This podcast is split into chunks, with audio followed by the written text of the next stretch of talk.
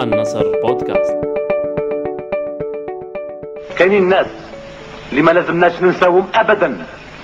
وهاد الناس هما الشهداء. الشهداء الأبرار. الخالدون. بهذه المناسبة نطلب منكم تنجدوا معايا. حد اثنين. إخواني لا تنسوا شهداءكم من ضحوا لحياة البلاد. صوت من القبور يناديكم. اسمعوا لهذا الصوت يا عباد. مش أنا اللي نتكلم هذا الشيء على بالي به أنا ونهز في الفاتحة. باش ما تخرجش كبانية وقلت الكلام الكلام هذا. البن عوده والبوكلاز وها هو الوثيقة. كان هذا جزء من شهادة تاريخية نادرة للمجاهد الراحل علي منجلي شهادة تبين أهمية المذكرات والسير الذاتية والروايات الشفوية في عملية التأريخ. لما لها من قيمة تاريخية عالية خصوصا تلك التي تعنى بتاريخ الثورة وذاكرة الاستقلال. وتخص شخصيات وطنية بارزة على غرار شهادات مجاهدين من أمثال زهرة ظريف وياسف سعدي ومذكرات أسماء بثقل الأخضر بن طوبال وعلي كافي. ولذلك تحظى المذكرات والسير الذاتية والروايات الشفوية بالكثير من الاهتمام عند صدورها.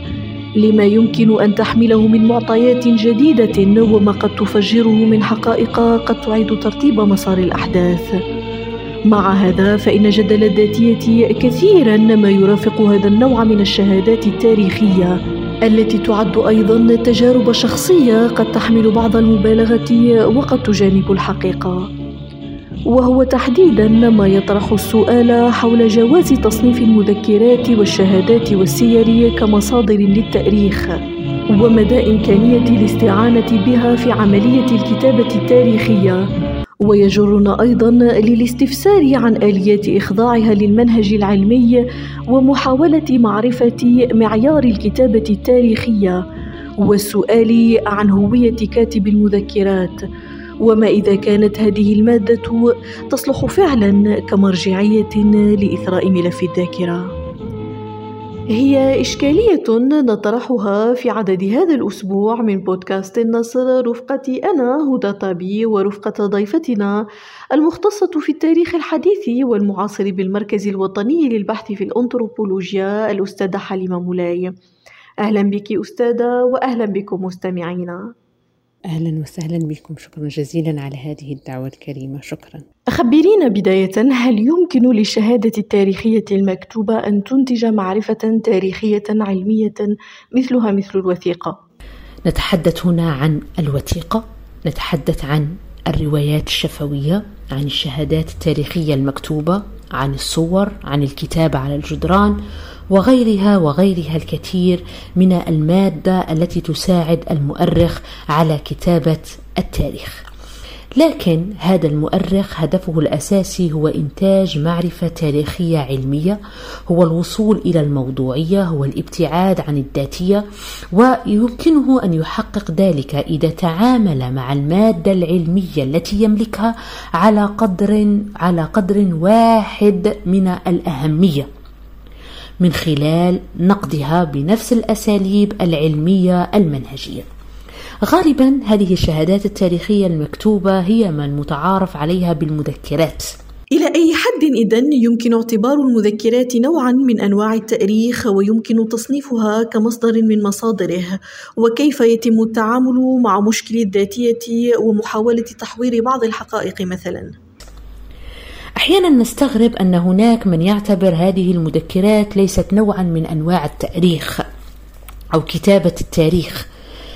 صاحب المذكرات هو يريد أن يؤرخ بطريقته وبأسلوبه عن حدث تاريخي معين مرتبط به شخصيا قد يكون شارك فيه أو حضره أو سمع عنه أو وصل إليه عن طريق أخبار وروايات شفوية كيفما كان الأمر هو يروي حدث تاريخي معين. وبالتالي المؤرخ لا يمكنه أن يتجاهل مثل هذه المادة العلمية المهمة فهي تضاهي الروايات الشفوية فقط أنها مكتوبة بينما هذه الأخيرة هي روايات شفوية. ربما صحيح أن هناك مخاوف من الشخص الذي كتب هذه المذكرات ربما قد يحيد عن الحقيقة ربما قد يعتمد على آه، ذكر بعض المحاسن التي تخصه ما يسمى بتعظيم الذات ربما أيضا يسقطنا في الذاتية لكن هذه الأمور تخصه هو ولا تعني الباحث أو المؤرخ لأن هذا الأخير عمله هو النقد هو إعادة بناء هذا التاريخ بناء على المادة العلمية التي يملكها. عمله هو تحليل هذه الشخصية بين قوسين النرجسية التي كتبت هذه المذكرات وبالتالي عليه ألا يخشى من تحليلها والتعامل معها والاعتماد عليها في أبحاثه بما أنه يهدف إلى إيصال أو الوصول عفوا إلى الموضوعية إلى الحقيقة من خلال نقدها. ربما أيضا نقول بأن الالتزام بهذه المذكرات يكون أو يشكل خطرا إذا كان التزام أعمى بمعنى أنك تعيد ما ما كتب. تعيد ما دون دون أن تحلله تحليلا منطقيا أو تقارنه بالمادة العلمية الأخرى التي تملكها. هنا صحيح يمكن أن نخشى على التاريخ من مثل هذه المذكرات لكن هو نفس الخطأ الذي يمكن أن يقع فيه المؤرخ إذا تعامل مثلا مع الوثيقة.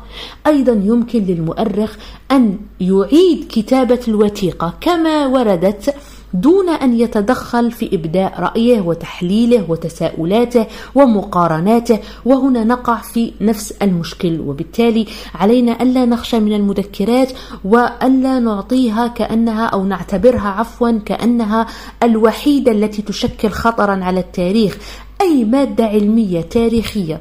لا يستطيع المؤرخ أن يقوم بنقدها وتحليلها وشرحها تعد خطرا في كتابة التاريخ سواء كانت مذكرات أو غيرها. هل فعلا خدمت الإصدارات التي قدمتها شخصيات وطنية عديدة على مر السنوات عملية الكتابة التاريخية في الجزائر؟ مؤخرا ظهرت العديد من المذكرات التي تخص الجزائريين والفاعلين خصوصا في الثورة الجزائرية والحركة آه، الوطنية. ربما أنها تساعد في عملية الكتابة التاريخية من خلال إعادة النظر في عدة قضايا وطنية في عدة أحداث تاريخية. ليس بالضرورة إعادة النظر بمعنى نفي ما كتب سابقا والاعتماد ما يكتب حاليا من طرف صاحب المذكرات لا بالعكس وإنما من خلال تقديم مقاربات جديدة حول هذا الحدث التاريخي تقديم رؤى جديدة تقديم آه، مفاهيم جديدة تقديم أيضا تصورات ومواقف جديدة من خلال المقارنة بين ما يكتب اليوم وما كتب آه، آه، سابقا. لذلك علينا الاهتمام بشكل كبير بالمذكرات التاريخية من خلال نقدها من خلال تحليلها وليس من خلال منعها أو التقليل من أهميتها لنتحدث عن المخولين بجمع وكتابة المذكرات التاريخية أو تدوينها على الأقل وهل هناك شروط منهجية وعلمية لضبط هذا النوع من الكتابة التاريخية؟ غالبا نقول بأن صاحب المذكرات هو من يكتبها. لكن هل فعلا صاحب المذكرة هذا الفاعل هذا الشخص المرتبط بالحدث التاريخي هذا المجاهد إن صح إن كان آه، نتحدث عن مذكرات تخص آه، آه، من قاموا بالثورة الجزائرية هل هو من دون بنفسه مذكراته أم أنه اعتمد على طرف ثاني هنا أيضا نحن أمام إشكال كبير جدا بمعنى هذا الطرف الثاني هل كان امينا هل كان وفيا هل كان صادقا؟ لكل ما تم إملاؤه عليه حرفا حرفا وكلمة كلمة أم أنه غير في بعض المصطلحات غير في بعض الحروف غير في بعض المعاني؟ لكن هل هذا الوسيط هو نفسه من أو أنه ذكر بأن ما كتب هو بناء على ما قاله صاحب المذكرات ويشير إلى تدخله الشخصي هو ككاتب لهذه المذكرات أم أنه تدخل بشكل مبهم حتى أصبحت أنا كمؤرخة لا أستطيع التفريق بين ما كتبه أو ما دونه هذا الوسيط وبين ما قاله هذا الفاعل أو صاحب المذكرات. لذلك لابد أن نتعامل مع المذكرات ليس فقط من خلال صاحبها وأيضا من خلال من دونها وما مدى مصداقيته وما مدى إخلاصه وما مدى سمعته في كتابة هذه آه، المذكرات. لذلك أحيانا يأتي السؤال من هو المخول بجمع وكتابة المذكرات التاريخية؟ للأمانة نحن لا يمكن أن نصنف الأشخاص.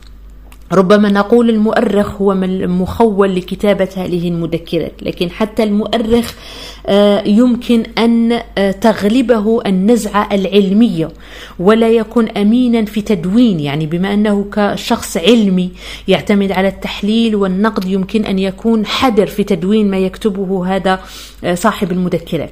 أعتقد حسب رأيي الشخصي المتواضع أنا مع أن يكتب صاحب المذكرات بنفسه مذكراته دون تدخل أي وسيط. بمعنى يعتمد على نفسه. مهما كان يكتبها بطريقته بأسلوبه باللغة التي يعتمد عليها لكن هو من يتولى هذه الكتابة دون طرف ثاني حتى نفهم أو يصلنا نحن كباحثين المعنى الحقيقي الذي يريد أن يوصله لنا صاحب هذه المذكرات. مواقفه دون تدخل طرف ثاني. ماذا عن الشهادات الشفوية؟ هل تعد أيضا مصدرا مقبولا في عملية التأريخ أم أن شرط التدوين ضروري في هذه الحالة؟ بخصوص أيضا الرواية الشفوية التي غالبا ما هناك من يعتبرها مصدر مقبول في في الكتابة التاريخية. هي ليست فقط مصدرا مقبولا بل هي مصدر للكتابة التاريخية. هناك مدرسة حوليات كاملة حول الرواية الشفوية.